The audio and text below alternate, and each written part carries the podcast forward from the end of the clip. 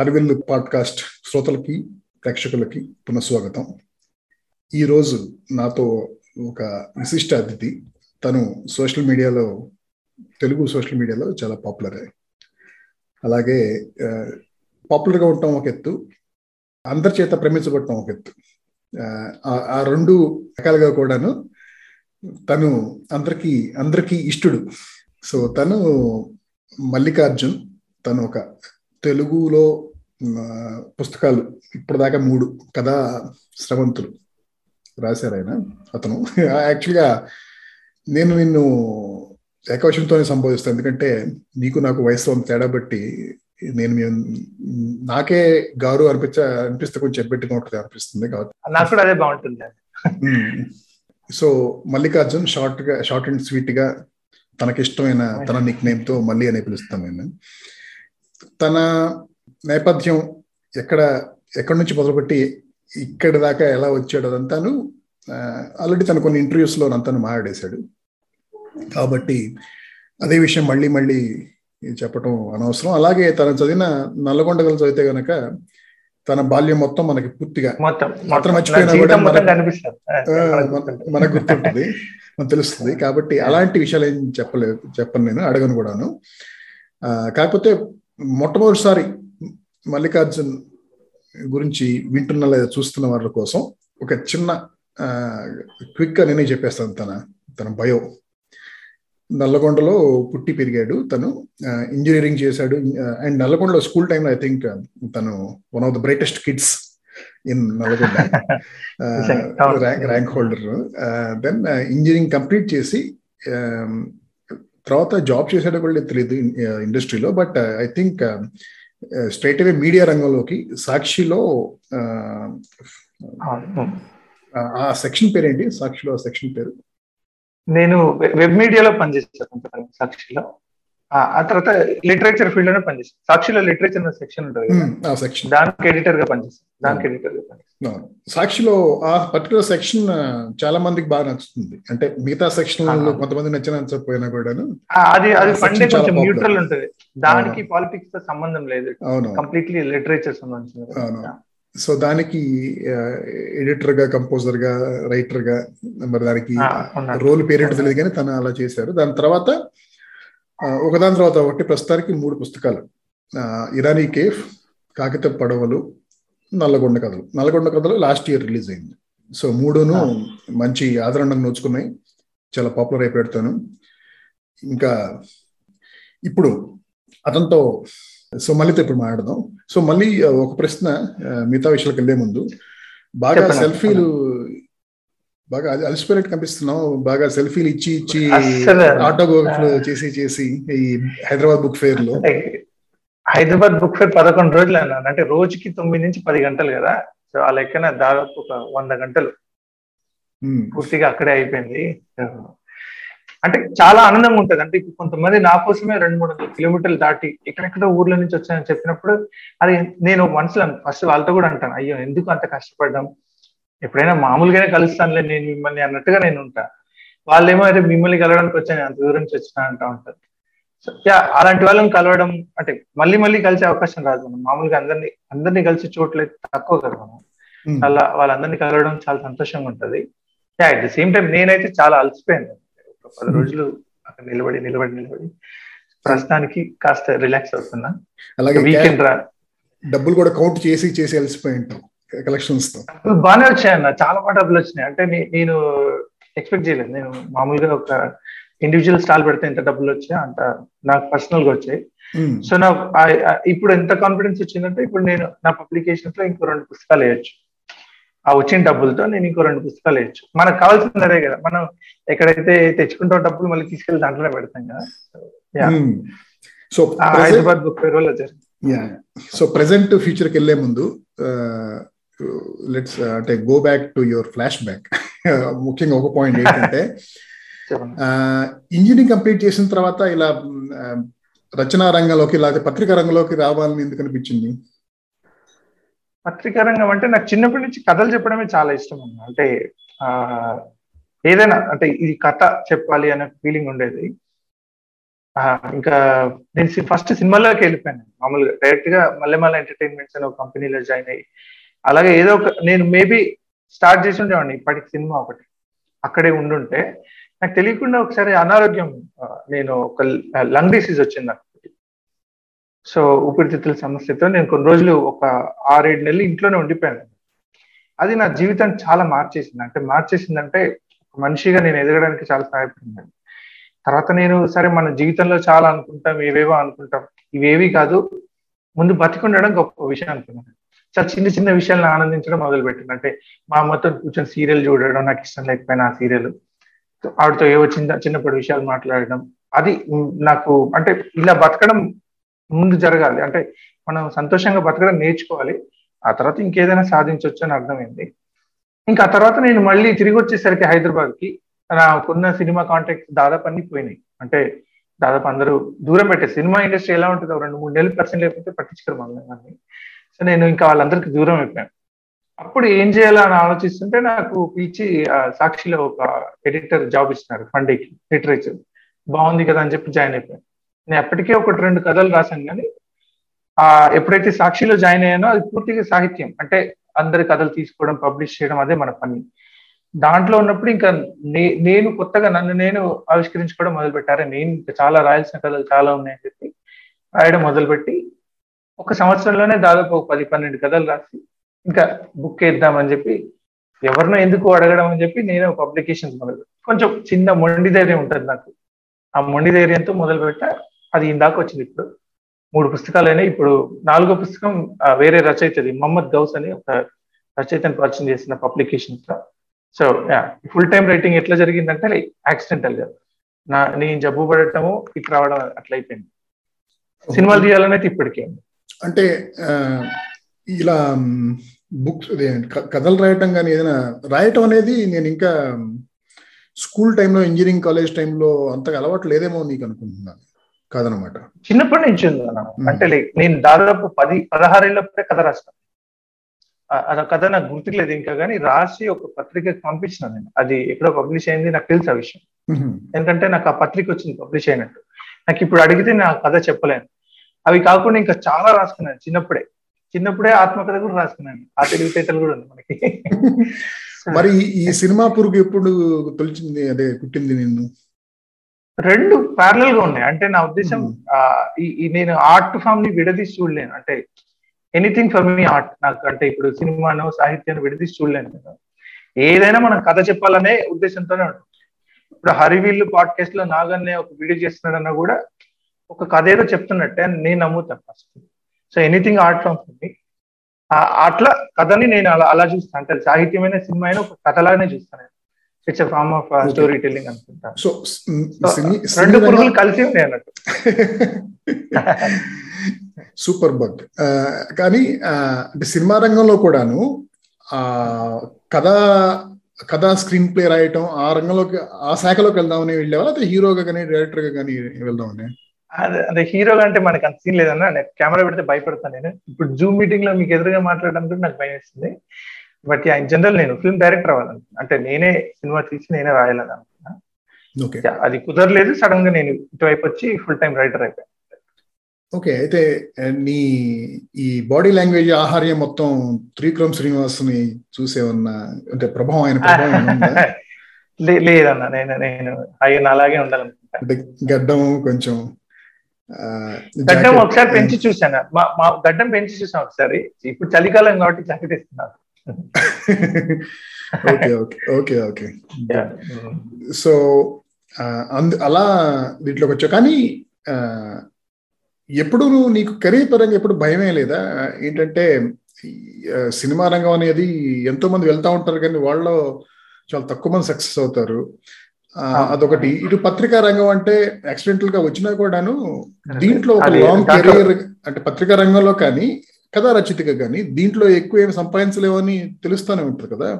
అలాంటప్పుడు నాకు engineering degree ఉంది నేను అంటే I will give myself two years five years or whatever and if I don't really succeed in a big way I will go back to I will use my engineering degree to get in industry ఆ type అన్న plan ఉందా? లేదన్న నేను మామూలుగా engineering చదివేటప్పుడు మాత్రం నాకు ఇదే ఐడియా ఉంది. అంటే ఒక ఇప్పుడు దీని ఎలాగో నేను చాలా పేదరికము. నేను కాలేజ్కి వెళ్ళడానికి కూడా ఆటో ఖర్చులు ఏడు ఏడు పద్నాలుగు రూపాయలు దాచిపెట్టుకుని వెళ్ళేవాడిని. సో అలాంటివన్నీ నేను ఏ సాహసం చేయలేను నాకు తెలుసు. ఇది అయిపోయిన తర్వాత నేను ఏదైనా చేయాలంటే నాకు ఒక డిగ్రీ చేతిలో ఉండాలి. అది ఇంజనీరింగ్ డిగ్రీ అయితే బాగుంటుందని నమ్మకం బట్ అయిపోయిన తర్వాత నాకు ఎందుకో నా మీద నాకు నమ్మకం పెరిగింది. అంటే నేను ఏదైనా సాధించగలను చేయగలను నమ్మకం ఉంది. అండ్ యా మా ఇంట్లో వాళ్ళకైతే ఎప్పుడు నేను ఇలా ఒక సాఫ్ట్వేర్ జాబ్ చేయాలని కానీ లేకపోతే ఇంజనీరింగ్ నేను ఏదైనా గవర్నమెంట్ జాబ్ తెచ్చుకోవాలని కానీ ఇట్లాంటి ఏం లేకుండా. సో వాళ్ళని నేను ముందు నుంచే ప్రిపేర్ చేసి పెట్టినాను. వీళ్ళు వీళ్ళు ఖచ్చితంగా ఏదో సినిమాల్లోకి ఇట్లా వెళ్ళిపోతారని వాళ్ళ నమ్మకం ఉంటారు అండ్ నేను కూడా దాన్ని నమ్మిన ఫస్ట్ ఆ తర్వాత ఇంకా నేను ఇక్కడికి వచ్చిన తర్వాత నేను అనుకునేది సరే ఈ డబ్బులు ఇవన్నీ పక్కన పెడితే మనకి కథలు చెప్పాలనే ఇది ఉంది. అది పోదు ఎట్లాగూ. అలా దాన్ని వదిలేసి ఇంకొకటి ఏదో పట్టుకుని వేలాడుతూ అక్కడ సంతోషంగా లేకుండా ఉండటం కంటే అదేదో రాస్తూనే ఉందాం.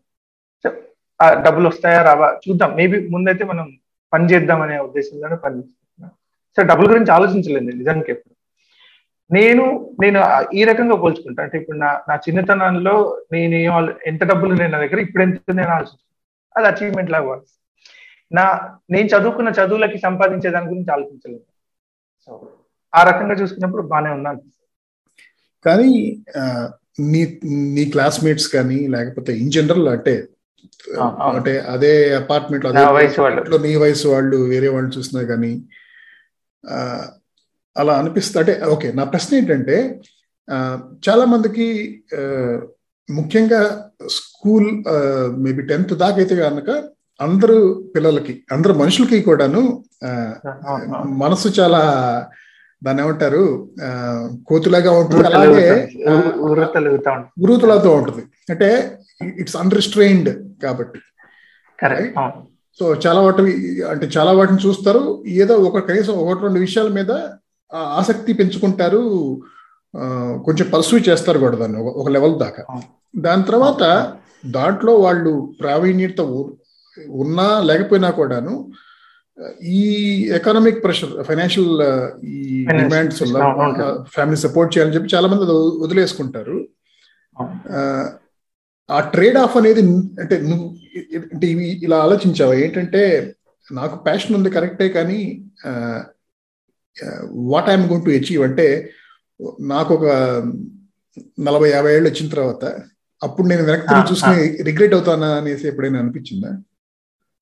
అంటే భయాలు ఉంటాయి అన్న. అంటే ఖచ్చితంగా భయం ఉంటుంది అంటే మనం తీసు మనం పోతున్న దారి కరెక్టేనా తర్వాత ఎక్కడైనా దొరికిపోతే అడ్డంగా జీవితానికి ఏమైపోతుంది అయితే నేను అంటే నా నాకేమనిపిస్తుంది అంటే కొంతమంది కొన్ని కథలు చెప్పాలని బతుకుతారు అనుకుంటా నేను అలాంటివన్నీ.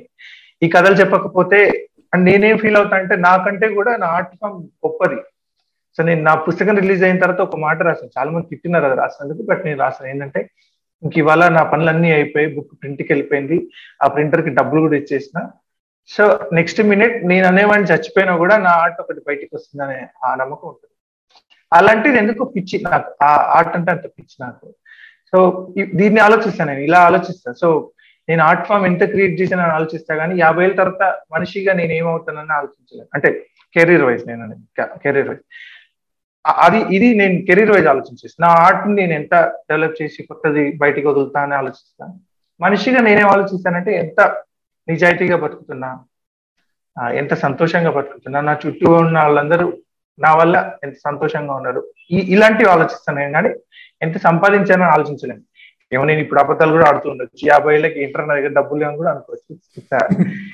ఈ ఈ రోజు ఇప్పుడు నాకు ఇరవై తొమ్మిది ఏళ్ళు సో యాభై ఏళ్ళకి నేను నిజంగా అనుకోవచ్చు కూడా. ఇంటర్ నా దగ్గర లేవని. బట్ ఇప్పటికైతే ఆలోచన లేదు. ఇప్పటికైతే నేను ఎంత నిజాయితీగా బతుకుతానని అనుకుంటున్నాను సో దాని మీద నిలబడతా అనుకుంటున్నాను అదే అంటే నేను అడిగిన ప్రశ్న కూడా కేవలం నిన్ను దృష్టిలో పెట్టుకుంది కాదు నీలాగా రచయితలే కాదు చాలా వేరే రకరకాల కళల మీద ఇంట్రెస్ట్ ఉండి కళలు కానీ క్రీడలు కానీ ఇంట్రెస్ట్ ఉండి చాలా మంది they have at some point they have to make a conscious decision conscious decision ఏంటంటే దీనికోసం అది నా రెగ్యులర్ ఇన్కమ్ వచ్చే కెరీర్ వదిలేసుకోవాలా వద్దా వాళ్ళకేమన్నా ఉపయోగపడుద్దామని లైన్ ఆఫ్ థింకింగ్ అని చెప్పి అడిగాను అనమాట అంతే.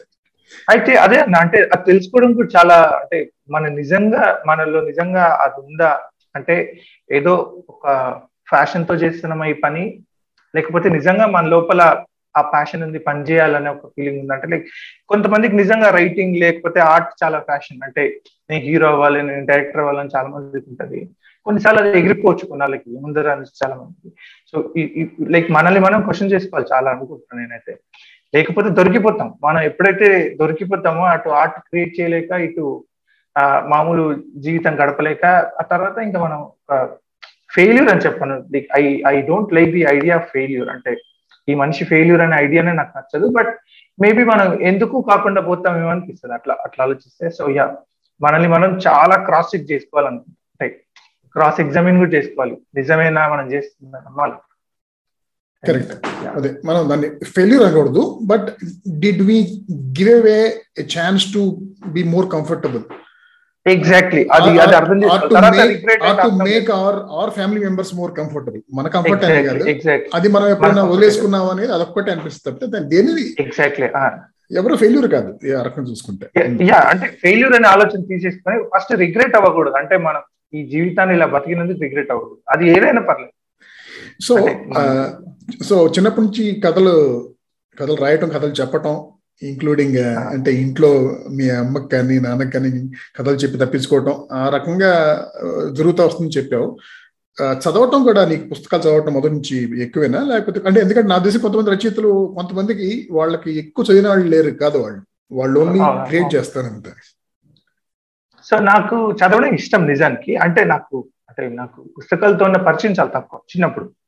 ఎందుకంటే మా ఇంట్లో ఎవరు చదువు మా అమ్మ మా నాన్న చదువుకోలేదు ఫస్ట్ సో మా అన్నయ్య వీళ్ళెవరికి సాహిత్యము అటువైపు పరిచయాలు ఆ చుట్టుపక్కల కూడా అలాంటి ఆలోచన ఎవరు లేదు నేను నాకు అనిపించి ఇవాళ లైబ్రరీకి వెళ్దాం ఏంటి అని చెప్పి లైబ్రరీకి వెళ్ళి ఆ రచయితలు ఎవరో కూడా పెద్దగా ఏం తెలియదు. సడన్గా ఎవరో పుస్తకంలో చదువుతున్నప్పుడు నాకు ఇష్టమైన రచయిత అంటాడు. అతను దొరుకుతాడా లైబ్రరీకి వెళ్తాం ఏదో పుస్తకం చదువుతాం. అలా చదవడమే కానీ నా దగ్గరికి వచ్చిన పుస్తకాలు లేవు. నేను వెతుక్కుంటే ఏదైనా మా నల్గొండ లైబ్రరీలో చదువుకునే కొన్ని ఉన్నాయి. ఆయన ఇంటికి వచ్చే పేపర్ మాత్రం ప్రతి అక్షరం చదివేవాడిని. ఈ సండే మ్యాగజైన్ అన్ని చదువుకున్నాడు. అది తెలియకుండా నాకు అంటే చదవడం మీద ఇష్టాన్ని పెంచింది ఒక్కసారి నేను రాయడం మొదలు పెట్టే పెట్టిన తర్వాత మాత్రం చాలా బాగా చదవడం అంటే నేను అది అది ప్రతి ఒక్కరికి ముఖ్యమైన విషయం అంటే బాగా చదువుకోవడం అనేది మనకి చాలా అవసరం. అంటే చదివింది మనం కాపీ కొట్టడమో ఇంకోటో ఇంకోటో చాలా మంది చదవడానికి కాపీ కొట్టడానికి అనుకుంటారు. బట్ ది వే చదువుతుంటే మేబీ మనకు అర్థమవుతుంది మనం రాసినది కరెక్టేనా కాదా? అంటే వీళ్ళు ఎలా రాశారు ఇంతకుముందు ఒక చిన్న విషయాన్ని పట్టుకుని వాళ్ళు ఎలా కథలు రాస్తున్నారు అనేది అర్థమవుతుంది. అలాగే అంటే తెలుగే కాకుండా వేరే భాషలో చదువుతూ ఉంటావా బుక్స్? బాగా చదువుతాను. అంటే నేను లైక్ అన్ని భాషలు చదువుతా ఉంటా. నాకు యా ఎక్కువ నాకు రష్యన్ లిటరేచర్ చాలా ఇష్టం. దోస్తవేస్కి కానీ టాల్స్ టైం చదువుతా ఉంటాను యా బయట కూడా చదువుతా ఉంటాను బయట అంటే నా ఉద్దేశం మన మన భారతదేశంలోనే వేరే పుస్తకాలు ఉంటాయి కదా. సాహిత్య అకాడమీ వాళ్ళు అనువాదాలు వేస్తారు. అలాంటివి బాగా వెతుకుని చదువుకుంటారు చాలా ఇష్టం. సో ఒక ఇద్దరు ముగ్గురు పేరు చెప్పగలవా? ఎవ రచయితలు రచయితులు కానీ.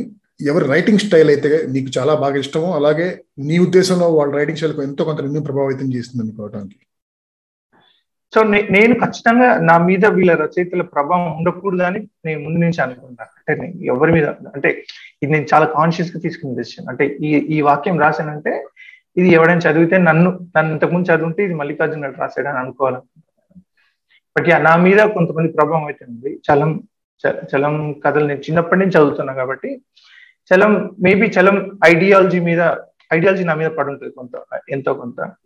అండ్ పూడూరు రాజిరెడ్డి వాక్యం పూడూరు రాజిరెడ్డి అని రచయిత ఉంటాడు. సో ఆయన చాలా బాగా రాస్తాడు. ఆయన వాక్యం నాకు చాలా ఇష్టం. అంటే ఎలా రాస్తున్నాడు ఈయన అని ఒక ఉంటా ఆయన కొంచెం అర్థం చేసుకుంటూ ఉంటాను నేను ఎక్కువ. తిలక్ తిలక్ కూడా నేను బాగా నేర్చు అంటే తిలక్ నుంచి కూడా చాలా నేర్చుకుంటా ఉంటాను. సో వీళ్ళని చదివి వాళ్ళ నుంచి ఎంతో కొంత ఏదో నేర్చుకున్న విషయం కానీ వాళ్ళని కాపీ కొట్టకుండా ఉండాలని నేను అనుకుంటా. అంటే తెలియకుండానే మనం కాపీ కొట్టాడాలని ఒక జీలు కొడుతున్నాను చదువుతుంటే. అరే ఇలాగ ఎందుకు రాయకూడదు మనం అనే ఫీలింగ్ వస్తుంది.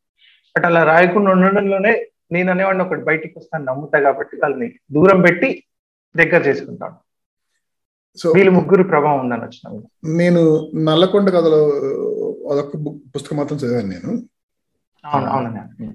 ఇంక మిగతా ఇప్పుడు చూస్తాను.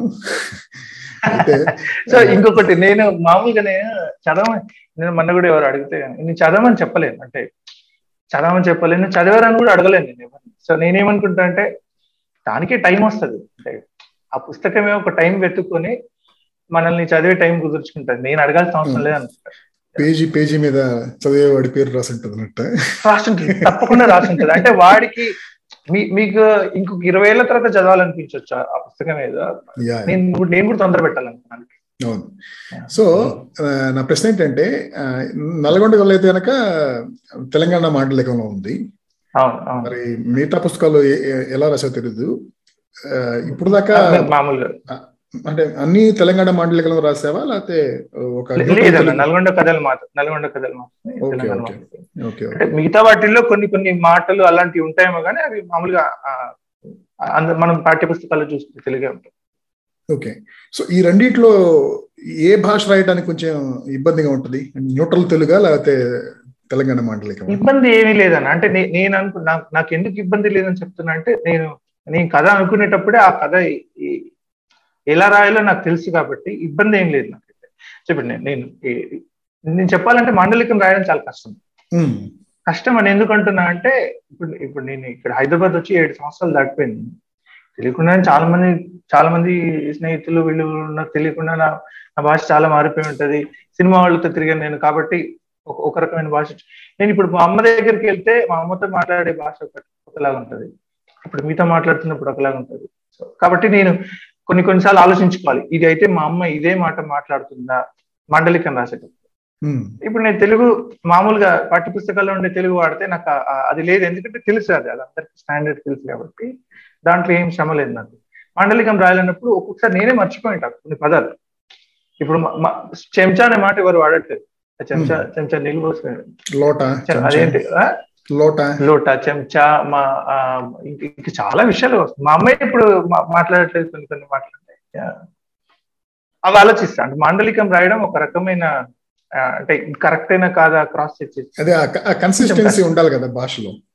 మనం భాషలో కన్సిస్టెన్సీ ఉండాలి. తెలి కొంతమందికి అంటే ఇప్పుడు భాష తెలియని వాళ్ళతో సమస్య. ఇప్పుడు నేను రాయలసీమ భాష రాయమంటే రాయలేను. నేను ఖచ్చితంగా ఒకవేళ రాయాల్సి వచ్చినా ఇదంతా తీసుకెళ్ళి రాయలసీమ భాష పూర్తిగా తెలిసిన ఒకరికి ఇచ్చి మీరు చూసుకోండి అంటగా నేను చేయలేను. ఎందుకంటే ఐ నో దాట్ నేను నేనేం మాట్లాడినా అది కృతజ్ఞంగా ఉంటుంది అన్న విషయం నాకు తెలుసు.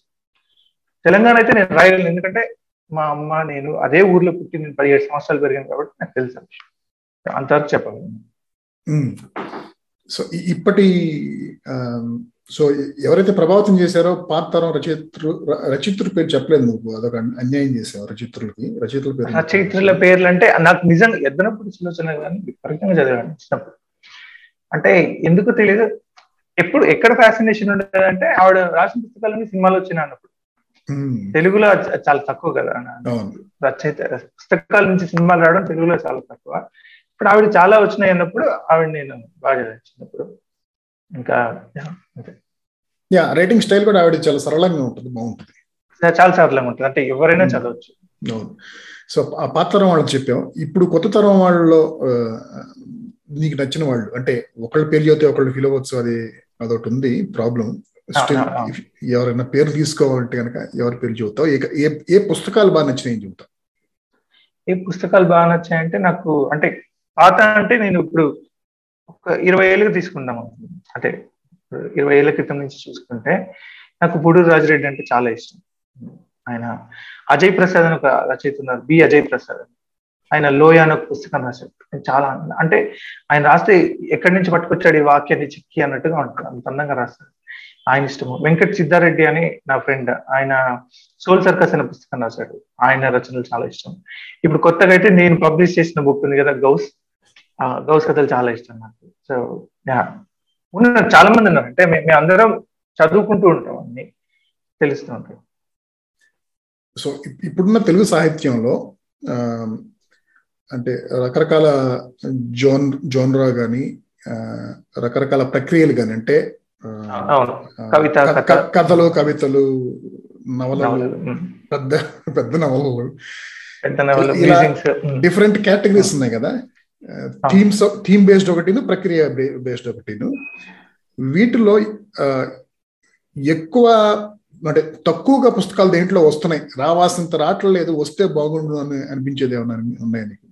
నవలలు అండి తప్పకుండా నవలలు. అంటే మన తెలుగులో అంటే తెలీదు చాలా ఎక్కువ కథలు వస్తాయి ముందు నుంచి. ఇప్పుడు నేను నేను రాసినవి కూడా అన్ని కథలే కదా. నవలలు నవలలు చాలా తక్కువ వస్తున్నాయి. అంటే ఇప్పుడు హార్డ్లీ తెలుగులో మనం ఒక లిస్ట్ తీస్తే ఎన్ని ఎన్ని నవలలు ఉన్నాయి మీరు ఎక్కడైనా చూసుంటే? అంటే తెలుగులో గొప్ప నవలలు కొన్ని రాయండి అంటే నెంబర్ చెప్పండి అంటే చాలా తక్కువ ఉంటాయి. ఎందుకంటే రాసిన వాళ్ళు చాలా తక్కువ. వచ్చినవే చాలా తక్కువ అయినప్పుడు నవలలు చాలా తక్కువ వస్తున్నాయండి. అండ్ ఈ మధ్య కాలంలో ఇప్పుడు తానా ఆట వాళ్ళు బహుమతి నవలలను పెడుతున్నారు కదా పోటీలో. దానివల్ల కొంచెం పెరిగినాయేమో. ప్రతి సంవత్సరం కనీసం ఒక పది నవలలు అయితే వస్తున్నాయి అనుకోవచ్చు. మంచివి. నవలలు రావాల్సింది. నాకు గుర్తుండి ఆల్మోస్ట్ ఎయిటీస్ ఎనభైవ దశకం దాకా కూడాను నవలలు తెలుగులో చాలా బాగా వచ్చాయి. అంత చదివేవాళ్ళు కూడాను. మరి ఇలా కథలకి ఎక్కువ మొగ్గు చూపడానికి ఇప్పుడు ఇప్పుడు అంటే ఇప్పుడు చదువుతున్నారు కాబట్టి రాస్తున్నారు అనుకుంటున్నాను నేను. చదివే వాళ్ళు కథలు చదువుతున్నారు కాబట్టి అనేసి. ఇది ఎందుకు? జనాల అటెన్షన్ స్పాన్ తగ్గిపోయి తగ్గబట్టి షార్ట్ ఫామ్ రైటింగ్ చేస్తున్నారు. తప్పకుండా అనుకుంటున్నాను అండి అంటే ఇప్పుడు నేను మనధర్మ పరాగమన పుస్తకం ఉంది. ఈ మధ్యనే ఆట వాళ్ళ బహుమతి పొందిన నవల. అది చూస్తే దాదాపు ఐదు వందల పేజీలే ఉంటుంది. చాలా మంచి నవల. నేను చదివాను కాబట్టి చెప్తున్నాను చాలా మంచి నవల. అది నేను ఒక ఒక పని మీద చదివాను. అంటే దా దాన్ని నేను ఒక వర్క్లో భాగంగా చదివినా కాబట్టి నేను ఐదు వందల పేజీ లేకపోతే మేబీ నేను అసలు తీసుకోవడానికి ఇష్టపడేవాడిని కాదు. అంటే ఇష్టపడడం అంటే నా ఉద్దేశం అరే ఇంత పుస్తకం మనం ఎప్పుడు చదువుతాం అనే ఆలోచనే ఉంటుంది. షార్ట్ స్టోరీస్ వల్ల ఒక అడ్వాంటేజ్ ఏంటంటే చాలా వేరే పనులు చేసుకుంటూ పోవచ్చు. నాలుగున్నరకి మనం బయటికి వెళ్ళాలి నాలుగింటికి ఖాళీ అయ్యాము అరగంటలో ఒక షార్ట్ స్టోరీ అయితే వెళ్ళిపోవచ్చు. ఇలాంటి ఆలోచన చాలా మందికి ఉంది పైగా మనకు అటెన్షన్ స్పాన్ చాలా తక్కువ. ఏదో చదువుతుంటే ఒక ఫోన్ వస్తుంది ఇంకా ఆ నవల పక్కబడ్డట్టే అటెన్షన్ uh, స్పాన్ తగ్గడం ఒకటి. ఇంకొకటి మేబీ తెలుగులో పాఠకుల సంఖ్య కూడా తగ్గిపోయిందేమో మెల్లగా. అంటే తొంభైల టీవీలో వచ్చిన తర్వాత సినిమాలు బాగా ఆ పాఠకులు నేను అంటే నేను ఇది చెప్పడానికి నా వయసు సరిపోదేమో కానీ నేను నేను అనలైజ్ చేసి అర్థం చేసుకునే చెప్తున్నా. ఒక ఇరవై ఏళ్ళుగా తగ్గిపోవడం వల్ల జనాల్లో ఈ మ్యాగజైన్ కల్చర్ పెరిగి మ్యాగజైన్స్లలో కథలు రావడము అవి చదవడము ఆ కథలు మళ్ళీ పుస్తకాలు రావడం అలా మొదలైందేమో అనుకుంటాను నవలల కంటే అది ఈజీ అయిపోయింది చాలా మనకి పైగా ఒక రచయిత నవల మీద కూర్చోవాలంటే అతను అన్ని పనులు మానాలి. అది కూడా అయ్యే పని కాదు ఈ రోజు. అంటే పూర్తిగా రచనా వ్యాసంగా ఎంచుకున్న వాళ్ళు ఇప్పుడు లేరు. ఓకే. అలాగే కొంచెం కథలు కూడాను అన్నీను మానవ సంబంధాల గురించి కష్టాలు అంటే సినిమా కష్టాలు లాంటి కష్టాల గురించి ఈ టైప్ ఎక్కువ కథలు వస్తున్నాయి కానీ అంటే కొంచెం అంటే హారర్ ఫిక్షన్ కానీ లేకపోతే సైన్స్ ఫిక్షన్ కానీ ఇలా ఆ జోనర్ తక్కువ వస్తున్నాయి కదా తెలుగులో?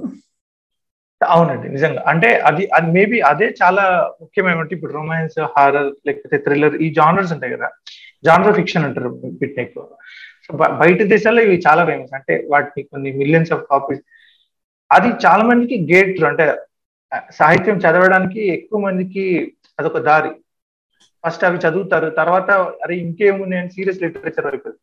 మన దగ్గర ఉండటమే సీరియస్ లిటరేచర్ ఉండబట్టి జాన్రా ఫిక్షన్ లేకపోబట్టి ఆ తెలుగు సాహిత్యం అన్ని చాలా సీరియస్ విషయాలు ఉంటాయి. మనకెందుకు రాని వెళ్ళిపోయే అవునవును. ఎందుకంటే ఎవరైనా నన్ను ఎవరైనా సజెస్ట్ చేస్తే నేను తెలుగులో బుక్స్ చదవాలనుకుంటున్నాను నేను.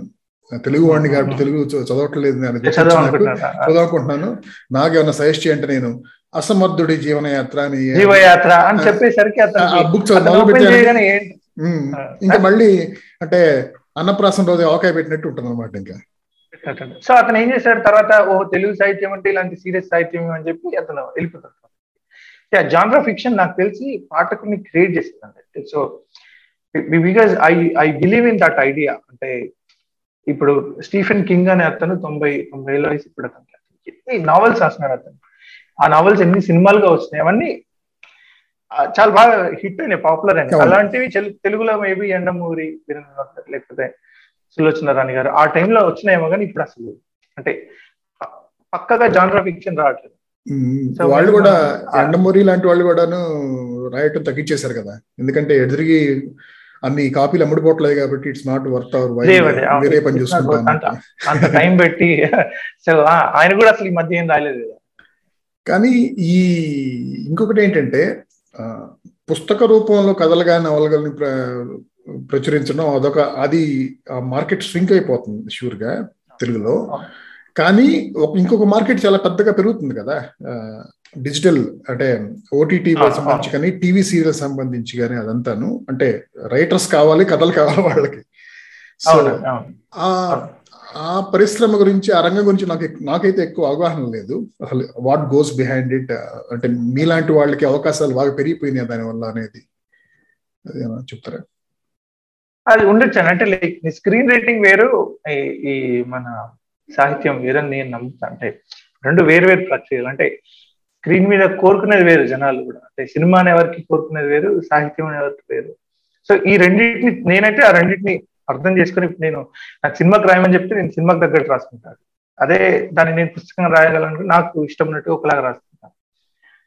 రెండు వేరు వేరు. అయితే సాహిత్యానికి సినిమాకి సంబంధం చాలా వరకు లేదండి. అంటే ముందులాగా సాహిత్యాన్ని గుర్తించే స్థాయిలో సినిమా వాళ్ళు ఉన్నారు నేను అనుకోను. సినిమాని గౌరవించే స్థాయిలో ఈ వీళ్ళు ఉన్నారని కూడా అనుకుంటారు వీళ్ళే సినిమా వాళ్ళని వీళ్ళు అనుకుంటారు. వాళ్ళ వీళ్ళ సాహిత్యం వాళ్ళని వాళ్ళు అనుకుంటారు. సో అది వీళ్ళ మధ్య అది కుదరాలండి ఆ బంధం కుదరాలంటే వీళ్ళు రచయితలు లేరు అనకుండా వెతకాలి ఇక్కడికి ఎవరైనా వస్తే. అండ్ మేబీ అందరూ స్క్రీన్ రైటర్స్ కాకపోవచ్చు. కొంతమంది అద్భుతమైన అంటే వాక్యం రాసి సినిమాకి వచ్చేసరికి వాళ్ళు దాన్ని ఎలాగో రాయలేకపోవచ్చు. ఆ బ్రిడ్జ్ని ఎవరైనా ఫీల్ చేయాలి. యా ఒక ఐదారేళ్ళకైతే ఉంది అది కొంచెం. యా అంటే ఒక కథ అంటే ఒక పుస్తక రూపంలో వచ్చిన కథ గారి నవల కానీ యాజ్ ఇట్ ఈస్గా మనం సినిమా తీసేయలేము. తీసేయలేం. ఆ స్క్రీన్ ప్లే అనేది చాలా ముఖ్య పాత్ర వహిస్తుంది అక్కడ. చాలా ఫ్రెష్ అవుట్ చేయటం సీన్స్ నేను అది అన్ని రచయితలు అంటే ఈ మూల కథ రాసిన వాళ్ళే ఆ స్క్రీన్ ప్లే కూడా రాయడానికి వాడికి ఆ విషయం వాళ్ళకి చేతకపోవచ్చు అది. రైట్ అదొక డిఫరెంట్ స్కిల్ కాబట్టి. సో మీరేమన్నా అదే నువ్వేమన్నా అలాంటి స్కిల్ డెవలప్ చేసుకోవడానికి ట్రై చేస్తున్నావు కాన్షియస్గా అంటే స్కిల్ అంటే నాకు నేను నేను స్క్రీన్ రైటింగ్ చేయగలను. ఇప్పుడు నేను స్క్రీన్ ప్లే రాయగలను. నేను నాకు నమ్మకం స్క్రీన్ ప్లే రాస్తున్నాను. అలాగే కథ నవల కూడా రాసుకోగలుగుతాను. అంటే నేను ఇప్పుడు ఏంటంటే సమస్య ఎక్కడ వస్తుందంటే మన దగ్గర అసలు మూల కథలు ఏమున్నాయని సినిమా వాళ్ళు అన్వేషించగలగారు అంటే ఇది మనకి సినిమాకి పనికి వస్తుందని ఆలోచించగలగారు ఇప్పుడు నేను మొన్న ఎప్పుడో చూసిన సినిమా ఒక సినిమా ఇంగ్లీష్ సినిమా. దాని నవల పంతొమ్మిది వందల అరవై రెండులో వచ్చింది. అంటే దా యాభై ఏళ్ళ తర్వాత సినిమా తీసాడు అతను. అది తెలియాలి. అంటే ఈ యాభై ఏళ్ళ క్రితం ఉన్న ఒక కథలో మనకి సినిమా తీసేంత ఇది ఉంది అని తెలియదు. సో అప్పుడు అది జరగాలంటే చాలా పెద్ద ప్లాన్ ఉండాలి. సో అది దీనికి రైటర్స్ ఉంటారు మళ్ళీ. అంటే ఇప్పుడు ఒక నవల చదివి దాన్ని స్క్రీన్ ప్లే రాసే వాళ్ళు కూడా ఉంటారు. బట్ ఆ నవల ఏంటి అనేది తెలుసుకోవాలి అది కూడా పని. అదే నువ్వు ఇప్పుడు ఫిల్మ్ కానీ టీవీ ఇండస్ట్రీ సంబంధించి ఆల్రెడీ ఏదో I think your working on some projects కదా?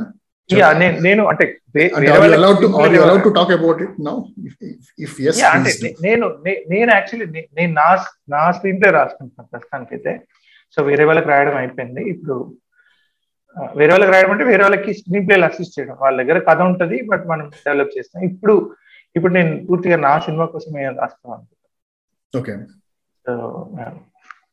అంటే ఇవి కుదరకపోవచ్చు కొన్నిసార్లు. అంటే మనం అన్వేషించగలగాలి. అంటే ఏ కథ సినిమా అవుతుందని తెలుసుకోగలగాలి. సినిమా వాళ్ళైనా. ఓటీటీకి లేకపోతే ఇప్పుడు ఇప్పుడు చాలా పెద్ద మీడియం అది. విజువల్ మీడియం చాలా పెద్దది. అందరికీ కథలు కావాలి. సో ఆ కథల్ని వెతుక్కోగలగాలి ఎక్కడున్నాయనేది అనేది. అది ఇప్పుడు మేబీ ఇంకో ఇంకో రెండు మూడేళ్ళలో వాళ్ళ ఇంకా అక్కడ ఉన్న వాళ్ళందరి కథలు అయిపోయి అప్పుడు అరే తెలుగు సాహిత్యం ఉన్నాయి చూడండి అని లాగుతారని తెలియదు ఇంకతే వాళ్ళందరికంటే నువ్వు ఆల్రెడీ అక్కడ అక్కడ కూడా కాలేజ్ ఇచ్చావు కదా నువ్వు ఆల్రెడీ. నేను అక్కడే ఉన్నా. సరే నాకు కూడా నాకు కూడా ఏదైనా కావాలనిపిస్తే అరే ఇది ఎందుకు మనం ఇంకా తీయలేదు అనిపిస్తే మనం వెళ్ళొచ్చు. ఇప్పుడు ఇప్పుడు ఏదో ఎవరో మైదానం తీస్తున్నారని చెప్పినారు. తీయగలరా లేదో తెలియదు అలా. ఓకే. సో ఇప్పుడు ప్రస్తుతం ఏమన్నా పుస్తకం ఏమన్నా రాస్తున్నావా? నడుస్తున్నా రాస్తున్నాను. అంటే ఇప్పుడు నవల్ రాస్తున్నాను అందుకే చాలా టైం పడుతుంది ఇంతవరకు నేను షార్ట్ స్టోరీస్ రాసాను కదా. ఇప్పుడు ఫస్ట్ టైం నవల్ రాస్తున్నా. యా ఈ సంవత్సరం అంటే రెండు వేల ఇరవై రెండులో వస్తుంది. ఇది ఏ జోనర్ ఇది ఏ జోనర్ అంటే లవ్ స్టోరీ అండి అది. అది లవ్ స్టోరీయే. చాలా కొంచెం పెద్ద కథ. అంటే నేను అనుకున్నప్పుడు ఇది కథ అవుతుంది అనుకున్నా బట్ రాస్తుంటే నాకు ఇది ఏదో నవల ఎలా ఉంది అనిపించింది నవల ఓకే. నువ్వు నవల లవ్ స్టోరీ అంటే నాకు గబుక్కున ఒక ప్రశ్న వచ్చింది మనసులో. చేతన్ భగత్ అంత పాపులర్ ఎందుకు అయ్యాడని అని అన్న ఒక థియరీ ఉందా మీ దగ్గర? థియరీ అంటే నేను అనుకోవడం మేబీ ఇండియన్ ఇంగ్లీష్ రైటర్ రైటర్స్లో అతను ఒక సూపర్ పాప్ కల్చర్లో వెళ్ళిపోయాడు. కారణం అది సింపుల్ ఇంగ్లీష్ అనుకుంటున్నాను నేను. అందుకే నాకు మొన్న డౌట్ వచ్చి నేను అడిగాను ఈ మధ్య. అంటే నార్త్ ఇండియాలో అసలు నార్త్ ఇండియాలో వేరే వేరే. తెలుగు తమిళ్ మలయాళం కన్నడ సాహిత్యం గురించి మనకు తెలుసు. కొన్ని ఇటు అనువాదం అవుతున్నాయి. వాళ్ళు ఇంకా రాసు అంటే కాంటెంపరీ ఉందా లేదా అనేది తెలుసు మనకి. మీరు ఎప్పుడైనా ఈ మధ్య కాలంలో ఒక హిందీ పుస్తకం గురించి ఎవరైనా మాట్లాడడం విన్నారు? ఎక్కడ కనపడలేదు నాకు. సో అసలు హిందీలో సాహిత్యం వస్తుందా లేదా అని నాకు అనుమానం ఉండి నన్ను అడిగాడు సో ఎక్కువ పోయిటరీ ఉంది ఇంకా కానీ ఇప్పుడు నవలలో కథలు చాలా తక్కువ రాస్తున్నాను హిందీలో. కానీ హిందీలో రీడర్స్ ఎక్కువ మంది ఉన్నారు. మరి మరి ఎవరు రాయట్లేదు ఏంటి అనుకుంటే మేబీ వాళ్ళందరూ ఇంగ్లీష్ వైపు వెళ్ళిపోయారు. సో అలాంటప్పుడు సింపుల్ ఇంగ్లీష్ అయితే ఈజీ. సింపుల్ ఇంగ్లీష్లో మనకి చేతన్ భగత్ ఇంగ్లీష్ హిందీ మాట్లాడుతున్నట్టుగానే ఉంటుంది. అంటే హిందీ తెలిసిన వాడు ఇంగ్లీష్ కూడా తెలిసి ఉంటే మాట్లాడినట్టుగానే ఉంటుంది. అలాంటి సింపుల్ ఇంగ్లీష్ వల్ల ఎక్కువ మందికి చేరిందేమో నేను అనుకుంటున్నాను పైగా అతను తీసుకునే కథలు కూడా ఆ యూత్ రిలేటెడ్ వాళ్ళ మధ్యలో జరిగే కథలు కొంచెం పాప్ కల్చర్లో ఉండేది. సీరియస్ లిటరేచర్ కాకపోవడం జాన్రా ఫిక్షన్ అవ్వడం వల్ల కూడా. మేబీ ఆ tier two tier three semi urban ఏరియాస్లో ఉండే యూత్ హిందీ హార్ట్ ల్యాండ్లో వాళ్ళకి అది ఆస్పిరేషనల్గా అంటే నేను ఇంగ్లీష్ బుక్ చదువుతున్నాను. అర్థం అవుతుంది నచ్చింది. అలాగే it's about topics which are interesting to me I relate like I relate అనే ఒక యా యా ఇది బాగా కరెక్ట్ సో తెలుగులో చేతన్ భగత్ ఎవరైనా వచ్చే అవకాశం ఉందా? అంటే చెప్పలేమండి. అంటే నాకు తెలిసి ఇప్పుడు అలాంటి కథల్ని జనాలు చదువుతారని కూడా నేను అనుకోలేదు చేతన్ భగత్ కూడా ఐ థింక్ లాస్ట్ ఇచ్చాం ఏమో అన్న తెలియదు మాట అనకూడదు. But yeah people are craving for stories ఈ రోజుల్లో జనాలకి ఇప్పుడు నేను మళ్ళీ అదే కథ చెప్తే సినిమా వాళ్ళనే కమర్షియల్ సినిమాలు తీసి తిడుతున్నారు ఈ రోజుల్లో. చూసి చూసి సో కమర్షియల్ సినిమాలు చూసి ఎన్నిసార్లు ఇస్తారు ఇవే సినిమాలు అంటున్నారు సినిమా వాళ్ళని సో సాహిత్యంలో అలాంటి కథలు చదువుతారని నేను అనుకోను. People are like craving for new stories కొత్త చెప్పాలని కోరుకుంటున్నారు ఏదైనా? The pressure to innovate pressure పెరుగుతాం yeah so Chetan Bhagat రాకపోవచ్చు ఆర్ నేను చేతన్ భగత్ రాకపోవచ్చు కొత్త స్టోరీ క్రియేట్ చేయడం వల్ల ఎవరైనా పేరు రావచ్చు. అంటే అరే ఈ ఈ నవల గురించి చాలా మంది మాట్లాడచ్చు. ఎగ్జాంపుల్ ఎవరైనా ఒక నవల రాస్తే ఆ నవలని సడన్గా ఎవరో చదివి నేను సినిమాగా తీస్తా అనడం ద్వారా ఆ నవలకి ఒక పేరు రావచ్చు. కొండ పొలం లాగా మొన్న మొన్న కొండ పొలం లాగా ఆయనకి త్రీ ఇయర్స్ అని ఒక సినిమా ఇప్పుడు చేతన్ భగత్కి త్రీ ఇయర్స్ అనే సినిమా వచ్చిన తర్వాత ఆయన పేరు వచ్చింది బాగా. అది కూడా ఒక కారణం. అలాగా ఒక ఒక నవలను పట్టుకుని ఎవరైనా సినిమాగా తీస్తా అని ఒక ముందుకు వచ్చినప్పుడు ఆ సినిమా హిట్ కూడా అయినప్పుడు మేబీ అరే ఏంట్రా ఇది అని వెతుక్కునే అవకాశం ఉందండి yeah. So what next in life? Brahmarambha దొరికిందా మల్లికార్జున్కి? దొరికింది దొరికింది. సో ఇలాంటివి మనం డిసెంబర్ థర్టీ ఫస్ట్ రాత్రి మాట్లాడుకోకూడదు. Okay. So two thousand twenty టూలో మీ జీవితంలో పెనుమర్పులు వస్తున్నాయని నేను మీ జాతకం చూడకుండా చెప్పగలను అనమాట చెప్పండి సార్ నేను చేయి కూడా చూపిస్తాను ఇప్పుడే. అదే పెళ్ళి అవుతుంది ఆ జాతకం చూడకుండా నేను చెప్పేస్తున్నారా ఒకరిలో కళ కనపడుతుంది రెండు వేల ఇరవై రెండులో చాలా చేయాలనుకుంటున్నాను నేను. అంటే ఈ ఈ సంవత్సరం కొంచెం చాలా ఏమి చేయలేకపోయినాను. అంటే వేరే వేరే ప్రెషర్లు అన్ని పడి. ఇప్పుడు ఇప్పుడు ఒక నవల రాయాలనుకుంటున్నాను ఇంకో చిన్న నవల రాయాలనుకుంటాం ఐదారు కథలు రాయాలి. సో ఫ్రూట్ఫుల్గా ఉంటుంది అనుకుంటా రెండు వేల ఇరవై రెండు.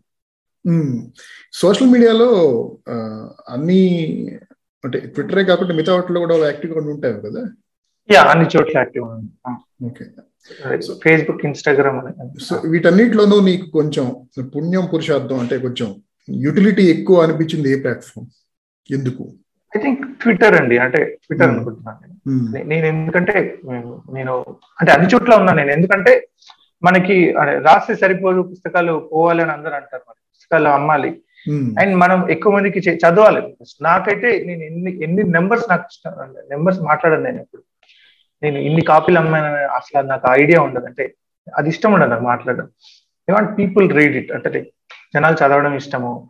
ఒక లైబ్రరీలు ఉంటే ఇరవై మంది చదువుతారు. అలా చదవడం ఎక్కువ ఇష్టం. ఎవరైనా చదువుతున్నారు మన ఎక్కువ మందికి మన కథలు చేరుతున్నాయి అనేది ఇష్టము.